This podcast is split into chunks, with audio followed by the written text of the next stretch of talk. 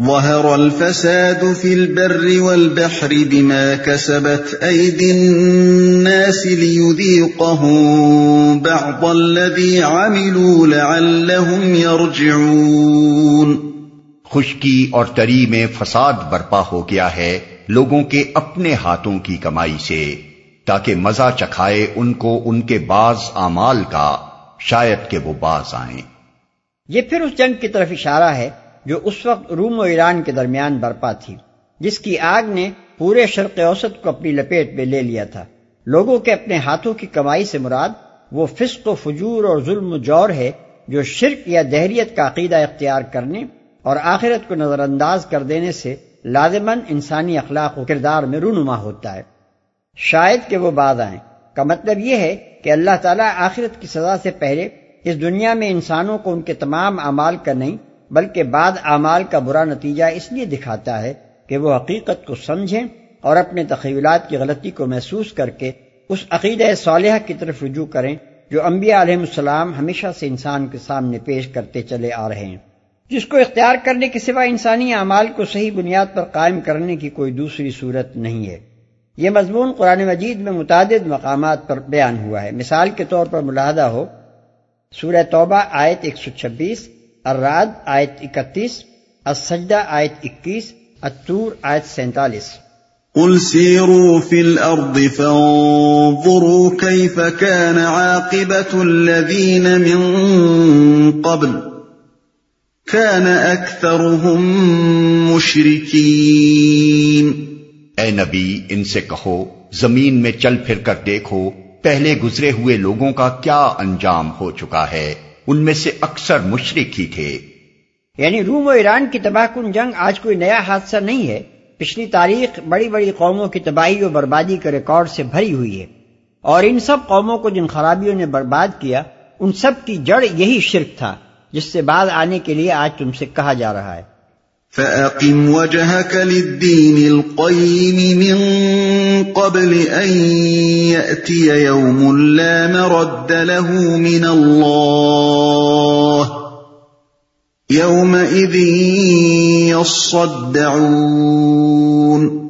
پس اے نبی، اپنا رخ مضبوطی کے ساتھ جما دو، اس دین راست کی سمت میں، قبل اس کے کہ وہ دن آئے جس کے ٹل جانے کی کوئی صورت اللہ کی طرف سے نہیں ہے، اس دن لوگ پھٹ کر ایک دوسرے سے الگ ہو جائیں گے۔ ٹل جانے کی کوئی صورت اللہ کی طرف سے نہیں ہے۔ یعنی جس کو نہ اللہ تعالیٰ خود ٹالے گا اور نہ اس نے کسی کے لیے ایسی کسی تدبیر کی کوئی گنجائش چھوڑی ہے کہ وہ اسے ٹال سکے۔ من كفر فعليه كفره ومن عمل صالحا فلأنفسهم يمهدون. ليجزي الذين آمنوا وعملوا الصالحات من فضله. إنه لا يحب الكافرين. جس نے کفر کیا ہے، اس کے کفر کا وبال اسی پر ہے، اور جن لوگوں نے نیک عمل کیا ہے، وہ اپنے ہی لیے فلاح کا راستہ صاف کر رہے ہیں تاکہ اللہ ایمان لانے والوں اور عمل صالح کرنے والوں کو اپنے فضل سے جزا دے۔ یقیناً وہ کافروں کو پسند نہیں کرتا۔ اس کے کفر کا وبال اسی پر ہے۔ یہ ایک جامع فقرہ ہے جو ان تمام مذرتوں کو اپنے اندر سمیٹ لیتا ہے۔ جو کافر کو اپنے کفر کی بدولت پہنچ سکتی ہیں۔ مذرتوں کی کوئی مفصل فہرست بھی اتنی جامع نہیں ہو سکتی۔ وَمِنْ آيَاتِهِ أَن يُرْسِلَ الرِّيَاحَ مُبَشِّرَاتٍ وَلِيُذِيقَكُم مِّن رَّحْمَتِهِ وَلِيُذِيقَكُم مِّن رَّحْمَتِهِ وَلِتَجْرِيَ الْفُلْكُ بِأَمْرِهِ وَلِتَبْتَغُوا مِن فَضْلِهِ وَلَعَلَّكُمْ تَشْكُرُونَ اس کی نشانیوں میں سے یہ ہے کہ وہ ہوائیں بھیجتا ہے بشارت دینے کے لیے اور تمہیں اپنی رحمت سے بہرہ مند کرنے کے لیے اور اس غرض کے لیے کہ کشتیاں اس کے حکم سے چلیں اور تم اس کا فضل تلاش کرو اور اس کے شکر گزار بنو۔ بشارت دینے کے لیے۔ یعنی باران رحمت کی خوشخبری دینے کے لیے۔ کشتیاں اس کے حکم سے چلیں۔ یہ ایک اور قسم کی ہواؤں کا ذکر ہے جو جہاز رانی میں مددگار ہوتی ہیں۔ قدیم زمانے کی بادبانی کشتیوں اور جہازوں کا سفر زیادہ تر باد موافق پر منحصر تھا اور باد مخالف ان کے لیے تباہی کا پیش خیمہ ہوتی تھی۔ اس لیے بارش لانے والی ہواؤں کے بعد ان ہواؤں کا ذکر ایک نعمت خاص کی حیثیت سے کیا گیا ہے۔ تم اس کا فضل تلاش کرو۔ یعنی تجارت کے لیے سفر کرو۔ وَلَقَدْ أَرْسَلْنَا مِن قَبْلِكَ رُسُلًا إِلَىٰ قَوْمِهِمْ فَجَاءُوهُم بِالْبَيِّنَاتِ فَانتَقَمْنَا مِنَ الَّذِينَ أَجْرَمُوا فانتقمنا من الذين اجرموا وكان حقا علينا نصر المؤمنين اور ہم نے تم سے پہلے رسولوں کو ان کی قوم کی طرف بھیجا اور وہ ان کے پاس روشن نشانیاں لے کر آئے۔ پھر جنہوں نے جرم کیا، ان سے ہم نے انتقام لیا اور ہم پر یہ حق تھا کہ ہم مومنوں کی مدد کریں۔ روشن نشانیاں لے کر آئے۔ یعنی ایک قسم کی نشانیاں تو وہ ہیں جو کائنات فطرت میں ہر طرف پھیلی ہوئی ہیں، جن سے انسان کو اپنی زندگی میں ہر آن سابقہ پیش آتا ہے۔ جن میں سے ایک ہواؤں کی گردش کا یہ نظام ہے جس کا اوپر کی آیت میں ذکر کیا گیا۔ ہے اور دوسری قسم کی نشانیاں وہ ہیں جو انبیاء علیہ السلام معجزات کی صورت میں، کلام الہی کی صورت میں، اپنی غیر معمولی پاکیزہ سیرت کی شکل میں اور انسانی معاشرے پر اپنی حیات بخش تاثیرات کی شکل میں لے کر آئے۔ یہ دونوں قسم کی نشانیاں ایک ہی حقیقت کی نشاندہی کرتی ہیں۔ اور وہ یہ ہے کہ جس توحید کی تعلیم انبیاء دے رہے ہیں وہی برحق ہے۔ ان میں سے ہر نشانی دوسری کی معید ہے۔ کائنات کی نشانیاں انبیاء کے بیان کی صداقت پر شہادت دیتی ہیں اور انبیاء کی لائی ہوئی نشانیاں اس حقیقت کو کھولتی ہیں جس کی طرف کائنات کی نشانیاں اشارے کر رہی ہیں۔ جنہوں نے جرم کیا۔ یعنی جو لوگ ان دونوں نشانیوں کی طرف سے اندھے بن کر توحید سے انکار پر جبے رہے اور خدا سے بغاوت ہی کیے چلے گئے۔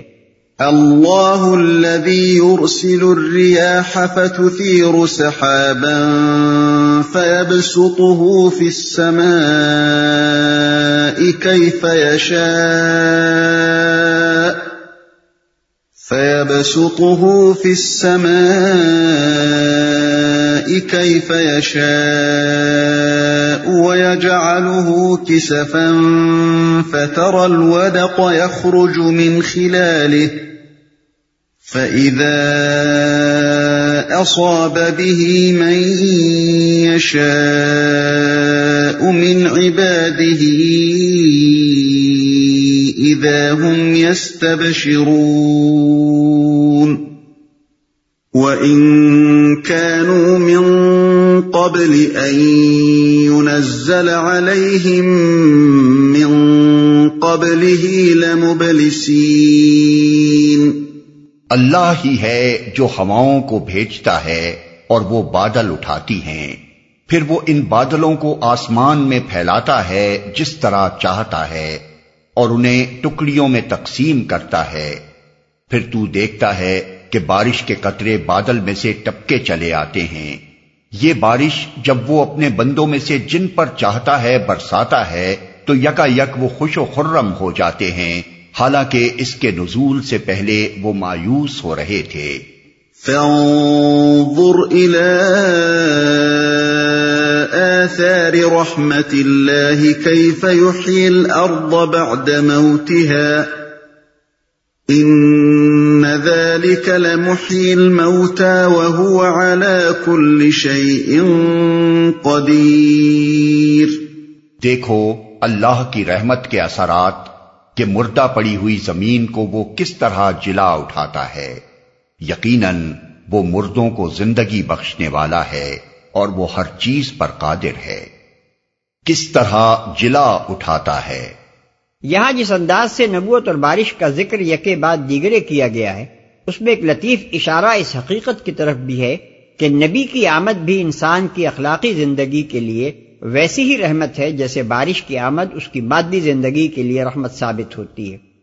جس طرح آسمانی بارش کے نزول سے مردہ پڑی ہوئی زمین یکایک جی اٹھتی ہے اور اس میں کھیتیاں لہلانے لگتی ہیں، اسی طرح آسمانی وہی کا نزول اخلاق اور روحانیت کی ویران پڑی ہوئی دنیا کو جلا اٹھاتا ہے۔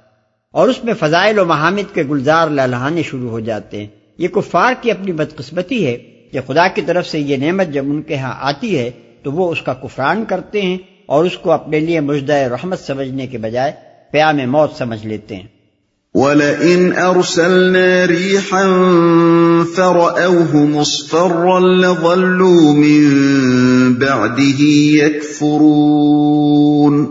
اور اگر ہم ایک ایسی ہوا بھیج دیں جس کے اثر سے وہ اپنی کھیتی کو زرد پائیں تو وہ کفر کرتے رہ جاتے ہیں۔ وہ اپنی کھیتی کو زرد پائیں۔ یعنی باران رحمت کے بعد جب کھیتیاں سرسبز ہو چکی ہوں اس وقت اگر کوئی ایسی سخت سرد یا سخت گرم ہوا چل پڑے جو ہری بھری فصلوں کو جلا کر رکھتے۔ کفر کرتے رہ جاتے ہیں۔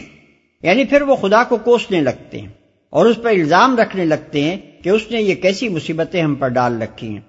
حالانکہ جب خدا نے ان پر نعمت کی بارش کی تھی، اس وقت انہوں نے شکر کے بجائے اس کی ناقدری کی تھی۔ یہاں پھر ایک لطیف اشارہ اس مضمون کی طرف ہے کہ جب خدا کے رسول اس کی طرف سے پیام رحمت لاتے ہیں جو لوگ ان کی بات نہیں مانتے اور اس نعمت کو ٹھکرا دیتے ہیں۔ پھر جب ان کے کفر کی پاداش میں خدا ان پر ظالموں اور جباروں کو مسلط کر دیتا ہے اور وہ جور و ستم کی چکی میں انہیں پیستے ہیں اور جوہر آدمیت کا قلع قبا کر ڈالتے ہیں، تو وہی لوگ خدا کو گالیاں دینا شروع کر دیتے ہیں۔ اور اسے الزام دیتے ہیں کہ اس نے یہ کیسی ظلم سے بھری ہوئی دنیا بنا ڈالی ہے۔ فَإِنَّكَ لَا تُسْمِعُ الْمَوْتَى وَلَا تُسْمِعُ الصُّمَّ الدُّعَاءَ إِذَا وَلَّوْ مُدْبِرِينَ وَمَا أَنْتَ بِهَادِ الْعُمْيِ عَنْ ضَلَالَتِهِمْ إِن تُسْمِعُ إِلَّا مَن يُؤْمِنُ بِآيَاتِنَا فَهُمْ مُسْلِمُونَ اے نبی، تم مردوں کو نہیں سنا سکتے، نہ ان بہروں کو اپنی پکار سنا سکتے ہو جو پیٹ پھیرے چلے جا رہے ہوں، اور نہ تم اندھوں کو ان کی گمراہی سے نکال کر راہ راست دکھا سکتے ہو۔ تم تو صرف انہی کو سنا سکتے ہو جو ہماری آیات پر ایمان لاتے اور سرے تسلیم خم کر دیتے ہیں۔ مردوں کو نہیں سنا سکتے۔ یہاں مردوں سے مراد وہ لوگ ہیں جن کے ضمیر مر چکے ہیں جن کے اندر اخلاقی زندگی کی رمق بھی باقی نہیں رہی ہے۔ جن کی بندگی نفس اور ضد اور ہر دھرمی نے اس صلاحیت ہی کا خاتمہ کر دیا ہے جو آدمی کو حق بات سمجھنے اور قبول کرنے کے قابل بناتی ہے۔ جو پیٹ پھیرے چلے جا رہے ہوں۔ بہروں سے مراد وہ لوگ ہیں جنہوں نے اپنے دلوں پر ایسے قفل چڑھا رکھے ہیں کہ سب کچھ سن کر بھی وہ کچھ نہیں سنتے۔ پھر جب ایسے لوگ یہ کوشش بھی کریں کہ دعوت حق کی آواز سرے سے ان کے کان میں پڑنے ہی نہ پائے اور دائی کی شکل دیکھتے ہی دور بھاگنا شروع کر دیں، تو ظاہر ہے کہ کوئی انہیں کیا سنائے اور کیسے سنائے۔ نہ تم اندھوں کو ان کی گمراہی سے نکال کر راہ راست دکھا سکتے ہو۔